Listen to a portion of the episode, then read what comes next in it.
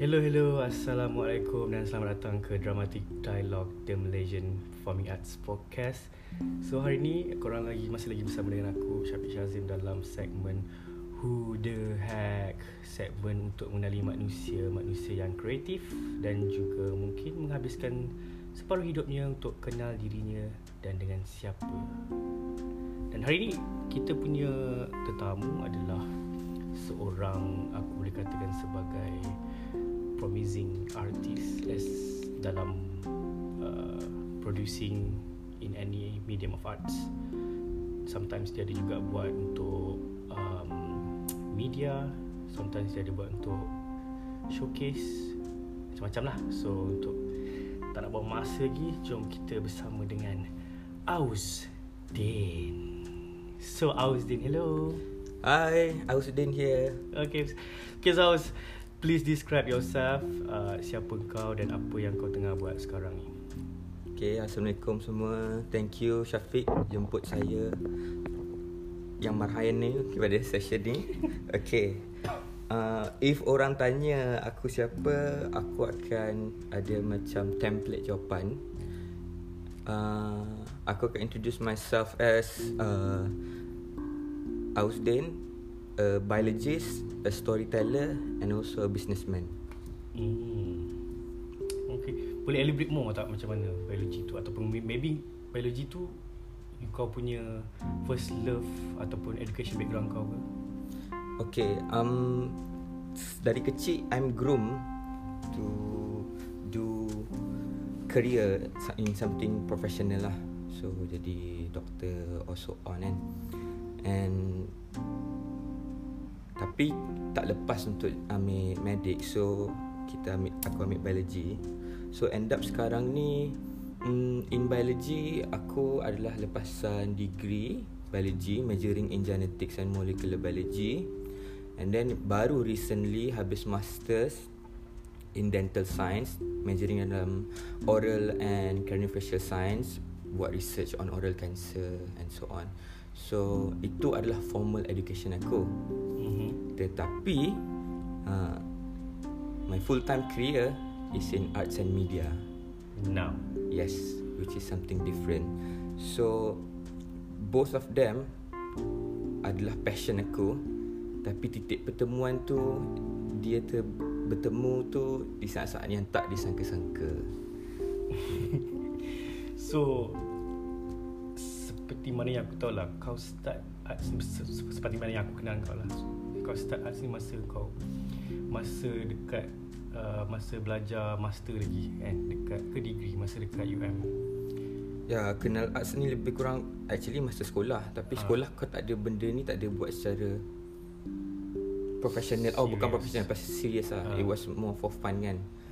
Kau tak belajar principle of acting or directing semua kat situ kan. Main rejah je kan. Cuma dah masuk kampus baru kau start kenal orang yang profesional, yang boleh ajar kau macam mana nak buat semua benda tu secara profesional lah. So untuk macam kita cakap pasal dalam arts punya scene lah kan, untuk first love yang kau kenal arts medium ni, maksudnya menerusi teater ke ataupun filmmaking ke, macam mana? Okay, I think aku cerita dulu kot macam mana aku boleh involve in arts kot. Yes. So dia macam very deep sikit lah kot. Actually ini macam confession macam aku cakap tadi. Tak ada orang sangat tahulah. Actually Ausdin ni, I was born as a very angry kid. So apa benda yang aku cakap semuanya akan hurt a lot of people. So benda ni yang lebih tahu adalah family aku lah. But then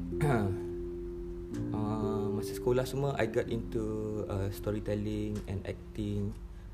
Dan masuk pula degree belajar. Dekat situ aku tahu how to regulate your emotion and being expressive. Because when you angry, bila kau dah matang and kau start realise yang kau hurt other people's feeling, kau start to clamp up and you start to tell lies, kau start nipu or create something or manipulate keadaan tu supaya kau tak hurt anyone's feeling. So dekat situ aku found my ability untuk story tell. So sekarang ni aku convert dia into something yang meaningful, di mana aku boleh create story through writing or directing or jadi someone else, untuk sembunyikan diri aku sebenar. So kalau itu maksud escapism from masalah aku, then I would say itu first benda yang trigger aku untuk buat lah, and in acting. But then I find that bila aku act, aku akan act dalam story orang lain. Still ada benda dalam diri aku yang membelenggu untuk aku deliver kat orang. Yes, so that's why aku start lah. Aku start menulis dan mengarah.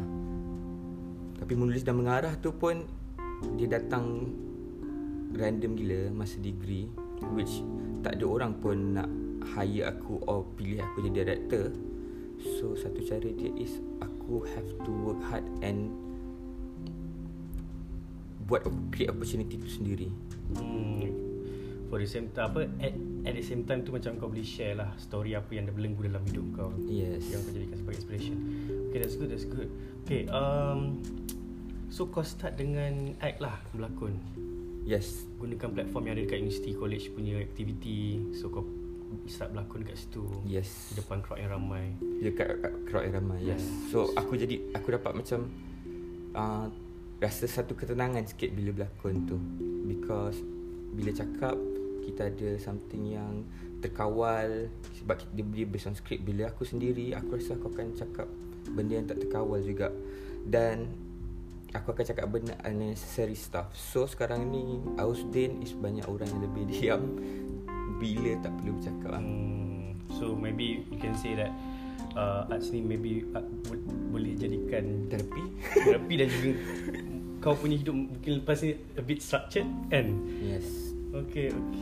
So okay, ini soalan ni bukanlah deep pun, tapi kau punya pegangan lah. So what's your role lah as an artist, ataupun apakah kau punya peranan yang kau sentiasa pegang sebagai seorang filmmaker ke apa ke? Sentiasa pegang.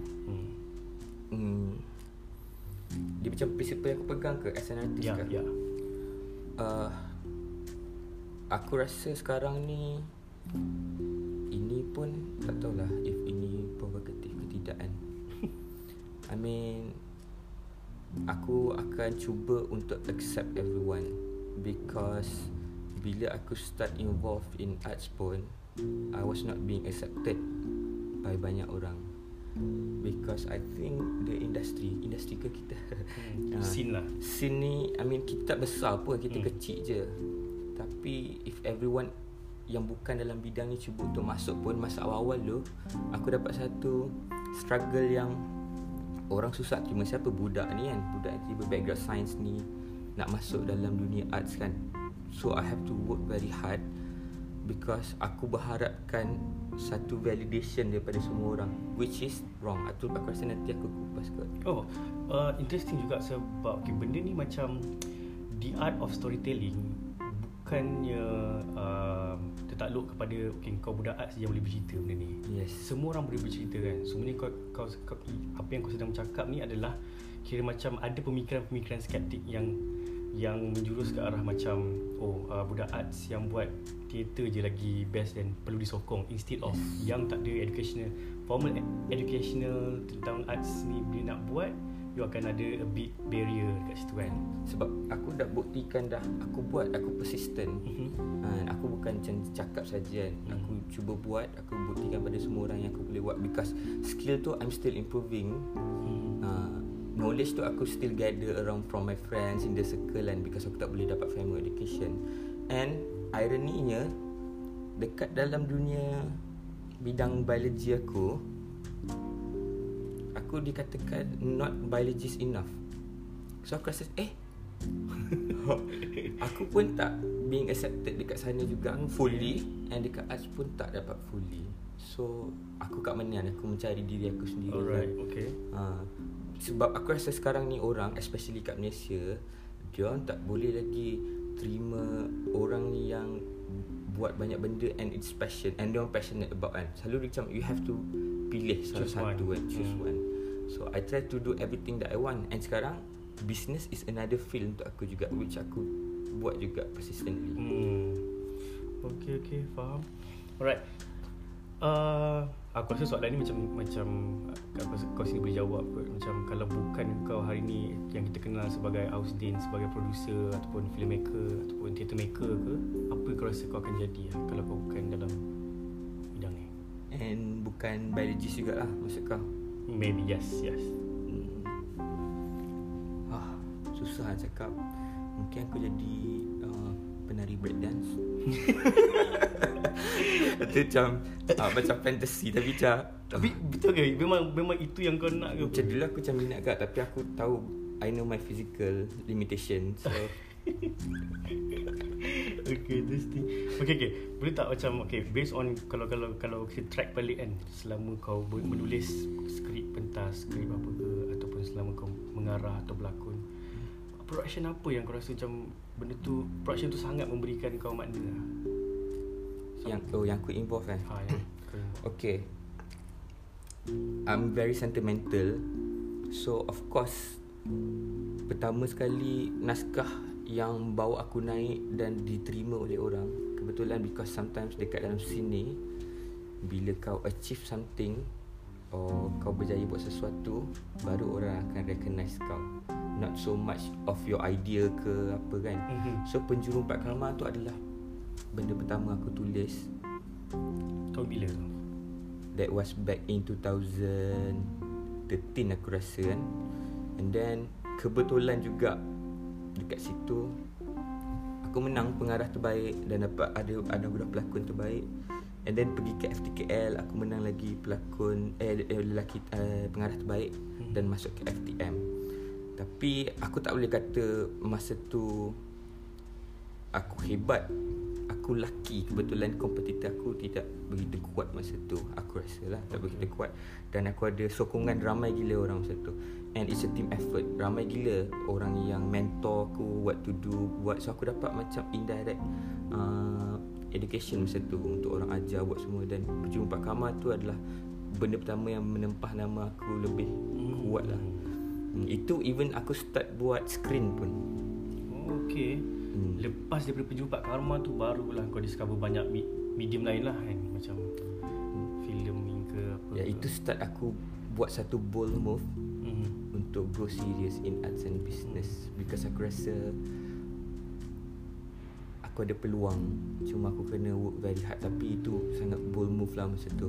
Pada orang-orang aku rasakan stupid gila, because sebelum ni aku act as an actor, tapi aku skip banyak sangat step. And aku jadi tiba-tiba jadi penulis dan pengarah. Tapi aku tak tahu kau boleh faham tak benda tu, because some people perlu step. Aku tak kata aku macam, tapi aku banyak based on instinct. Aku susah nak describe benda tu, kenapa aku skip all the steps untuk terus menulis dan mengarah. I think it's fine because it's based on your question. It's very very paradox lah. And macam tak kisah pun siapa nak datang dulu kan, as long as the karya itself diterima ramai kan. Kalau kau boleh cerita sikit tak macam you punya top 5?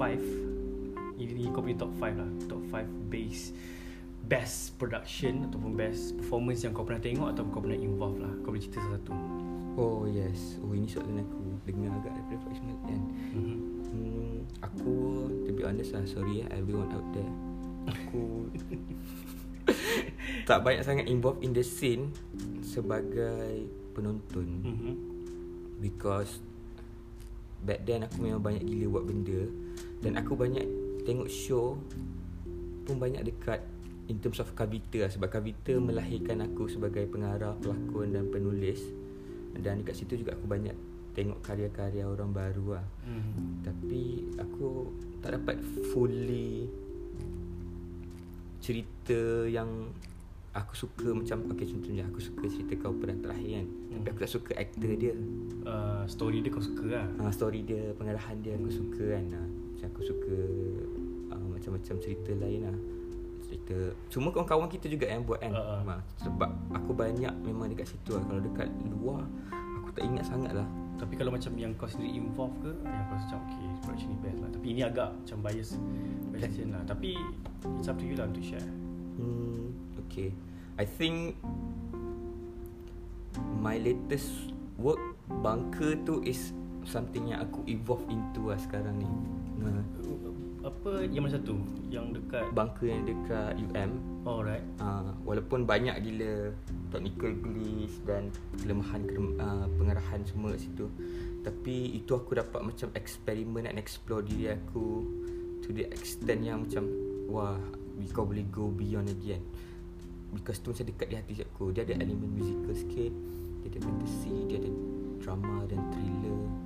Dan aku very happy, very fulfilling. Sebab sebelum ni aku buat cerita semua lain-lain. Aku masih mencari lagi. Aku buat thriller macam Saw, dan aku buat cerita macam kapal terbang, Aerophobia.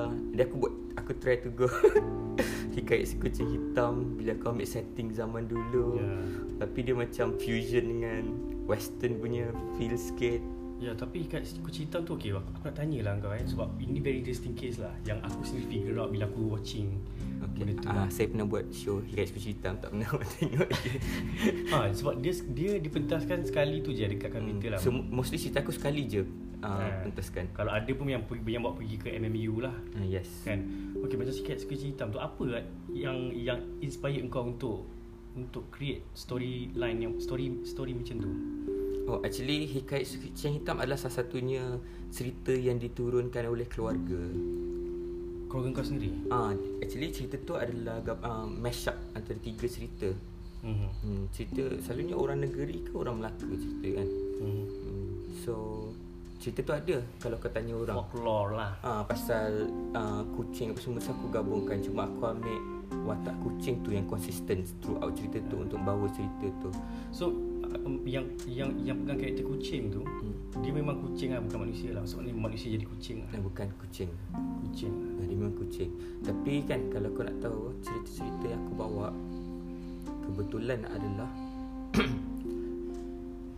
watak yang ada psychological problem. Dia akan bawa tu dan dia family drama. Tapi aku exaggerate dia dalam bentuk yang berbeza. Because ours kan, ini aku nak share sikit lah kan. Because bila aku tengok show-show kau antara Bunker, sebab kau macam Bunker tu dia macam Narnia sikit kan, buka pintu tu masuk ke next portal ke dunia lain kan. Dia ada mirip-mirip, kalau kau pernah dengar lah, Franz Kafka punya play tau, macam Metamorphosis kan. Yang macam dia sama juga, dia cerita pasal family punya domestic issue kan. Yang mana bila dia rasa diri dia tak berguna, so dia rasa diri macam lipas, so dia jadi lipas. Faham. So bila karakter lipas on stage tu manusia yang bawa, so dia dah jadi satu benda yang macam orang akan berfikir macam kalau aku sebagai manusia yang sincere, aku tak ada beza dengan lipas, so biar dia lipas. So itu apa yang Kafka fikir dulu lah, yang aku nampak bila kau buat cerita tu macam tak ada orang pun nak buat cerita pasal binatang yang mana kau memang ignore, tapi bila on stage kau appearkan manusia yang main benda tu. So benda tu yang bermain fikiran aku. Faham. Sebab tu kau tanya tadi tu, if dia adalah manusia jadi kucing ke dia. Ya. And also benda tu dia boleh relate dengan Antonin Artaud tau, theater of cruelty kan, di mana kau macam nak provoke manusia dengan menayangkan satu figure yang berbeza dari manusia tau. Contohnya kau pergi pada ekstrim lah kan, dia jadi kucing. So untuk bawa watak kucing atas stage tu aku rasa bukannya senang lah kan. And that's why aku macam nak tahu macam mana kau boleh create kan, based on sesuatu tu kan, ke dia datang very organically ke? Because dekat situ kita aku nak tengok siapa, point of view siapa cerita-cerita tu. Sebab tu aku pilih kucing tu sebagai satu entiti yang orang kata orang ignore kan, tapi dia lah trigger pada semua benda sekali kan. Sebab dia adalah gabungan pada tiga isu dalam family tu sebenarnya. So sebab tu aku angkat watak tu. Tapi sebenarnya macam aku cakap, knowledge aku tentang teater sangat kurang kan. Banyak apa aku tahu dari kau juga sendiri, beberapa orang kan, kawan-kawan gitu kan. Tapi aku banyak inspiration daripada movie, tapi aku translate dalam pentas cerita kan. Ini kita tak cerita pasal aku buat screen lah, ini macam memang play untuk sahaja. Play sahajalah. Okay, Okay, boleh kau share. Kita skip terus lah yang di top 5 ke kau ada juga show yang kau nak share? Tadi nanti kalau aku tengok aku cerita lah. Boleh kita selit lah. Alright, so kau ada tak satu figure yang memang kau inspired lah? Macam aku memang sebabkan dia lah aku buat arts ke, bapak kau sendiri ke, ataupun satu figure ataupun figure arts yang memang sebab aku tengok Nuria Hassan, so aku rasa play-play dia tu aku nak buat lebih kurang macam dia ataupun better daripada dia tu. To be honest, penerjunan aku ke dalam bidang ni sebenarnya bukan based on ada figure yang aku jadi fan ke apa, or movie yang aku director yang ni ke tidak kan. Perjalanan dia lain sikit. Dia mostly pada story yang aku tengok kan. Aku cakap oh aku boleh express diri aku. Ni balik pada isu utama aku cerita tadi tu lah. And that's why aku get involved in this atas dasar aku nak bercerita dan bagi tahu. So along the way aku pick up, oh aku kenal director ni, dah kenal start orang ni kan, benda macam tu. Tapi kalau kau kata siapa yang inspired, tak ada. Because in my family punya blood memang tak ada siapa pun buat bio, tak ada siapa pun in arts, tak ada siapa pun buat business. So aku macam tak tahu aku refer tu siapa. So aku percaya pada instinct aku dah. Ni semua intuitif lah bila aku buat semua benda ni. Kita tak cerita pasal Blink Media lagi. Ya. Aku rasa boleh ke kalau kau nak share sikit ke apa kau punya pandangan tentang producing side ataupun apa yang kau tengah buat. Okay, hi. Cila sekali. So, selepas beberapa tahun lah berkarya walaupun tidak secara full time, dan I was introduced untuk buat camera work lah, project on screen lah. Dekat situ where the real money comes in ya. Dekat situ juga aku boleh berkarya atas platform lain, cuma perspektif dia dengan take dia lain sikit daripada atas pentas kan. Which aku jadi gairah untuk buat benda ni juga. So aku buat, and then aku bila dah ada start barang semua, dah ada capital, aku start buat Blink Media. So basically Blink Media sekarang ni adalah multimedia company lah, yang buat both on screen and on stage punya project. Ini dua benda yang orang jarang faham lah, diorang keliru sikit lah. So dekat Blink Media basically position aku is aku sendiri berkarya, and aku pilih untuk jadi someone who can provide or help others who struggling dalam community ni lah, especially dalam teater scene kan. And then in terms of screen, dekat situ semua aku pun itu pun aku dapat validation agak laju sikit compared to dekat stage. Nah aku tak tahu sebab apa. Mungkin dekat screen kau boleh cheat ke kau punya skill ke dia very technical. Ya mungkin dia very technical, so orang cepat appreciate hasil kerja kau. Sebab teater dia lebih halus dan dia lebih proses tu lebih besar. Kau boleh nampak semua benda tu. Kalau skill seseorang tu based on a show tu, kau boleh nampak story dia kan. Sebab kalau macam screen aku buat benda-benda pendek-pendek je dulu, short film ke music video and apa semua. Dan sekarang Blinkbox terus. Dan sekarang aku dah establish Blinkbox lah. Okay, FYI Blinkbox kita start dengan Syafiq. No kita start. Okay, Tapi foundation tu build dengan Syafiq lah. So okay, kat sini aku nak beritahu pendengar jugalah, dekat KL ni Blinkbox apa yang Aus katakan tadi tu adalah satu alternative space lah, ataupun ada art space yang mana kita initiate dululah 2 years ago kan. 2 years ago. So kita memang nak meramaikan lagi penggiat-penggiat untuk terus aktif dan bergiat untuk buat arts lah. So because kalau kita cakap pasal nak buat arts ni, kita dah bosan dengar orang kata tak ada space kan. Kalau you nak buat show pun nak mahal, kalau nak bayar tempat panggung-panggung konvensional macam D-pack ke L-pack ke yang lebih banyak rules and everything. So that's why kita come out dengan idea untuk create a space ataupun arts sebagai alternatif untuk scene kita jugalah, which is Blinkbox tu sendirilah. Okay. Ada keliruan lagi sebab selalu kadang orang buat dia credit Blinkbox, dia tak credit Blink Media. Okay macam ni kan. If Blink is a group macam Blink Group, bawah dia adalah Blink Media, And then sebelah Blink Media tu adalah Blinkbox Studio. So Blinkbox Studio is basically a space. Dia dua entiti berbeza lah. Dan ada funny story lah. Kenapa Blinkbox ni, Kau tak pernah clear why aku start nak buat Blinkbox Studio dulu kan? Tak.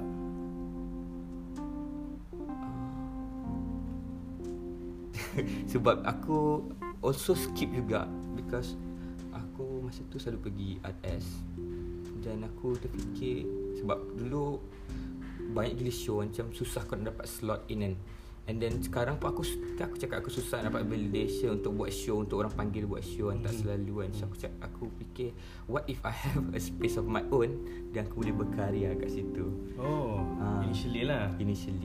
Tapi dia ironi lah, eventually how it turned up, because sekarang ni aku tak pernah dibuat show kat tempat sendiri. Dan dekat sini bukan ada black box je kan? Yes. So studio ni dia multi-purpose lah. Business model dia is untuk fit everyone punya needs. So dia cater to production, screen or photography ke, and as well as art performance lah, dengan event lah. So kat sini ada black box and white box. Yes, macam product placement lah kita je. Okay. Alright, memang apa objektif dia memang kita nak jual lah kawan-kawan. Alright. Okay, kita patah balik sikit lah. Okay. Apa yang okay, ni simple lah. Siapa engkau 10 tahun lepas? Because sekarang orang suka cakap pasal dikit-dikit kan. Siapa engkau 10 tahun lepas? Cakap pasal apa? Siapa? Sebab orang suka cakap pasal new decade. Oh, new decade. Yes.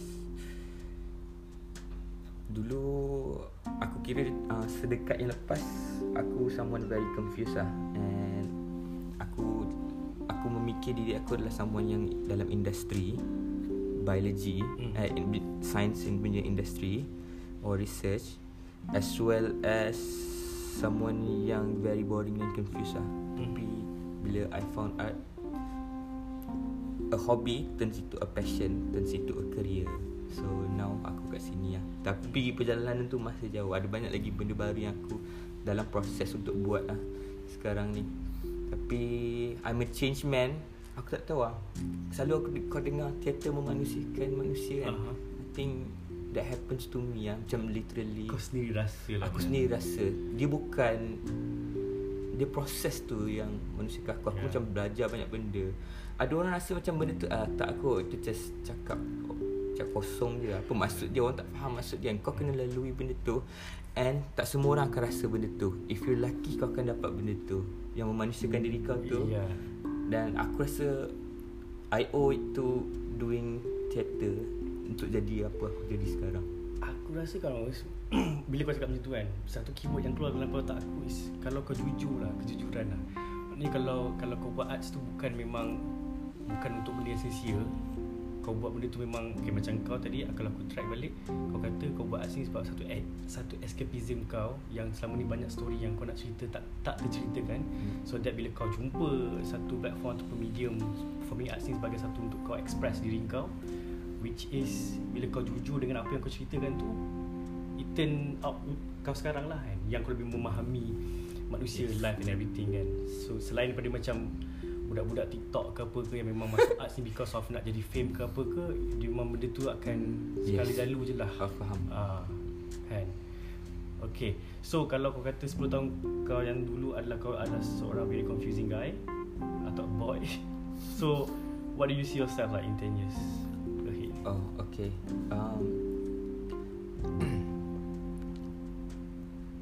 Sebenarnya aku sekarang ni dalam proses untuk sambung PhD. I mean, aku pun dah borak dengan kau kan. Tapi kali ni I'm very careful of apa aku pilih.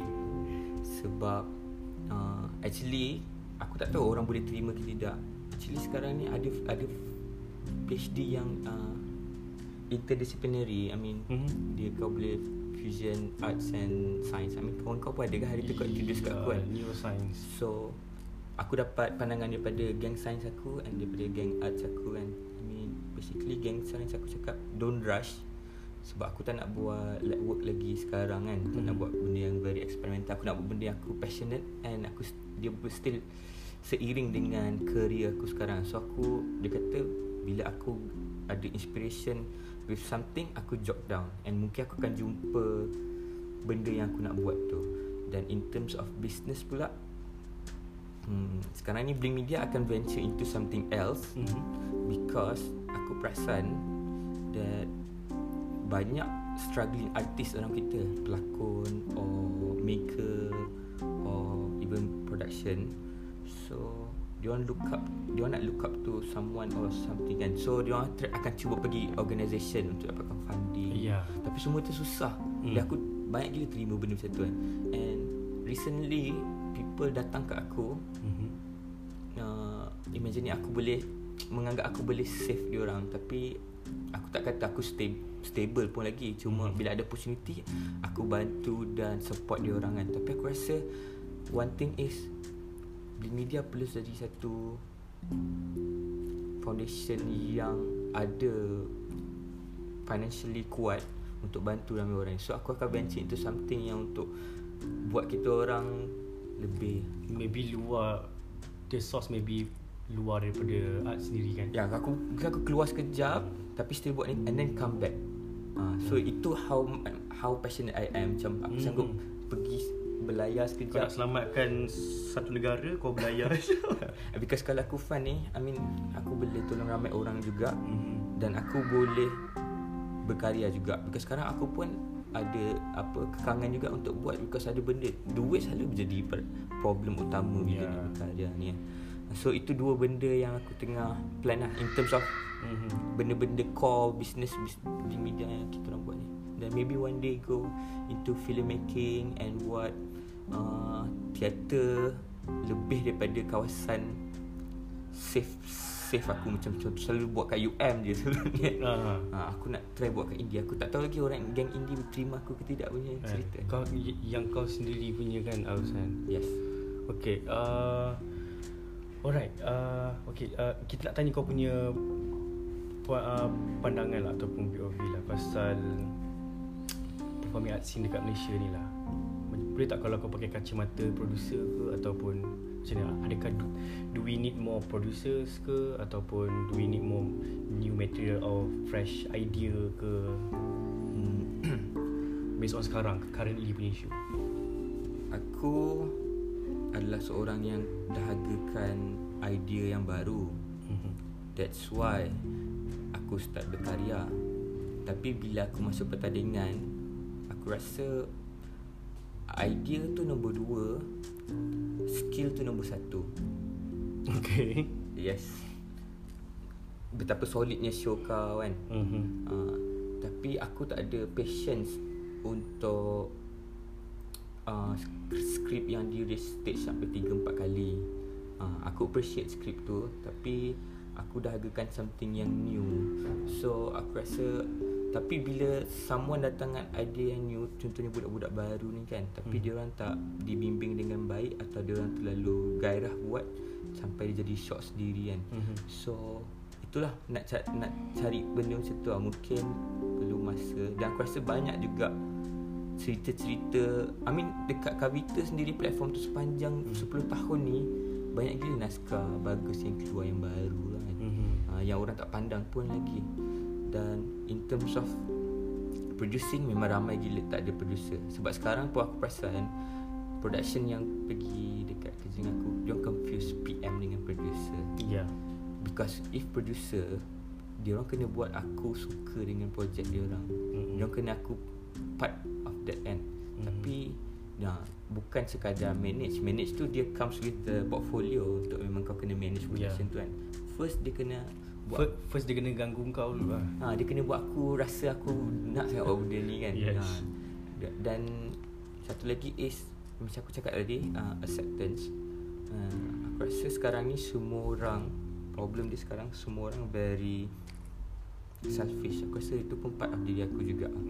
Kita tak support each other. Dan contohnya aku buat kan, Syafiq kan, I mean, kau antara orang yang very critical but very intellectual, also motivating lah bila kau komen pasal cerita aku kan.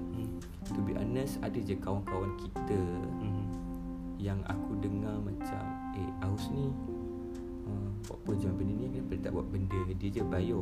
Dan ada pula yang cakap, Aus tak payah mengarah lah, dia produce je. Dan ada pula yang cakap, Aus tak payah buat teater lah, dia buat screen je. Tapi pada aku, siapa korang nak dictate betul. Aku perlu buat? Sebab aku dah buktikan banyak benda yang aku dah buat. Dan yalah, aku buktikan. And aku rasa aku improve time by time kan. Cuma kalau kita buang benda tu, even kau tengok kat Oscar pun yang menang pelakon pun ada yang tak pernah berlakon sebelum ni kan. Dia very accepting to each other kan. So acceptance tu bila kau dapat terima semua orang as a community lah. Ya, dan kau boleh support. I mean, mungkin aku pilih macam ni, bila contohnya setahun aku akan berkarya dan kemudian aku akan ambil role lain pula, aku akan support orang lain juga kan. Tapi dia orang kena buat benda yang sama lah. So bila macam tu, I think dia akan jadi satu ekosistem yang baik lah bila semua orang support. Kalau dalam bio dia macam simbiosis lah. Okay, so, bonding semua. Simbiosis tu dia macam dia benefit each other. Oh okay. Dia macam mutual benefit kat each other. So bila macam tu, aku rasa dia akan lebih berkembang dan kita akan lebih start berkenalan. Aku rasa aku pun portray diri aku as orang yang sombong sebenarnya kat certain orang, tapi sebenarnya aku pemalu lah. I wish aku tengok lebih banyak teater, aku lebih support lagi ramai orang punya karya, berkenalan and try to collaborate lah. Itu aku rasa benda yang penting lah, because kita kecil. So kalau kita tak together, macam mana nak grow kan? Macam nak grow. Yep. Okay, so kita terus cut short yang terakhir lah. So macam mana kalau pendengar kita ni nak contact Aus through media sosial ke, ataupun bagi alamat rumah ke, bagi alamat studio ke? Boleh follow aku di Instagram Aus_Silvertang. Silvertang ni is my favourite character daripada buku Lidah Perak lah. So Lidah Perak tu easter egg aku dekat most aku punya teater sekarang ni. Tak perasan ada ke? Ada. Okay, dekat suku cerita penyakit dia Lidah Perak. Alright, bangka Lidah Perak tu watak. Okay, cool. Okay, so boleh follow kat Instagram Blink Media untuk tahu pasal kerja production semualah, screen and stage. Blinkbox untuk tengok perkembangan studio lah, siapa yang ada dalam tu. Alright, thank you Aus untuk session ni, because antara sebab aku kena interview kau juga adalah sebab kau adalah salah seorang producer yang ada potensial bagus dalam scene kita lah, because kau very motivate orang untuk buat-buat, and satu lagi kau ada inisiatif untuk adakan satu space kan. Tak adalah setengah space saja, maknanya kita lebih banyak and diverse. I try my best lah. Aku harap aku tak berhenti di separuh jalan. Itu je lah. Jangan berhenti, rehat boleh lah. Jangan berhenti. Alright. So thank you for the sharing session untuk podcast kali ni. Bagi korang pendengar, kalau ada apa-apa pandangan ataupun nak counter balik Aus ni ke apa ke, korang jangan malu-malu to reach me on my Instagram Syafiq Syazim, or through my email jugalah, syafiqsyazim@gmail.com. Semoga bertemu lagi di lain episod. Okay, aku sukalah memetik kata Plato ni kan. Plato ni pernah cakap kita tak akan boleh ubah manusia dengan membuat mereka rasa bodoh. Perubahan menuntut kepada kesabaran dan perbualan sehari-harian. Okay, semoga bertemu lagi. Thank you.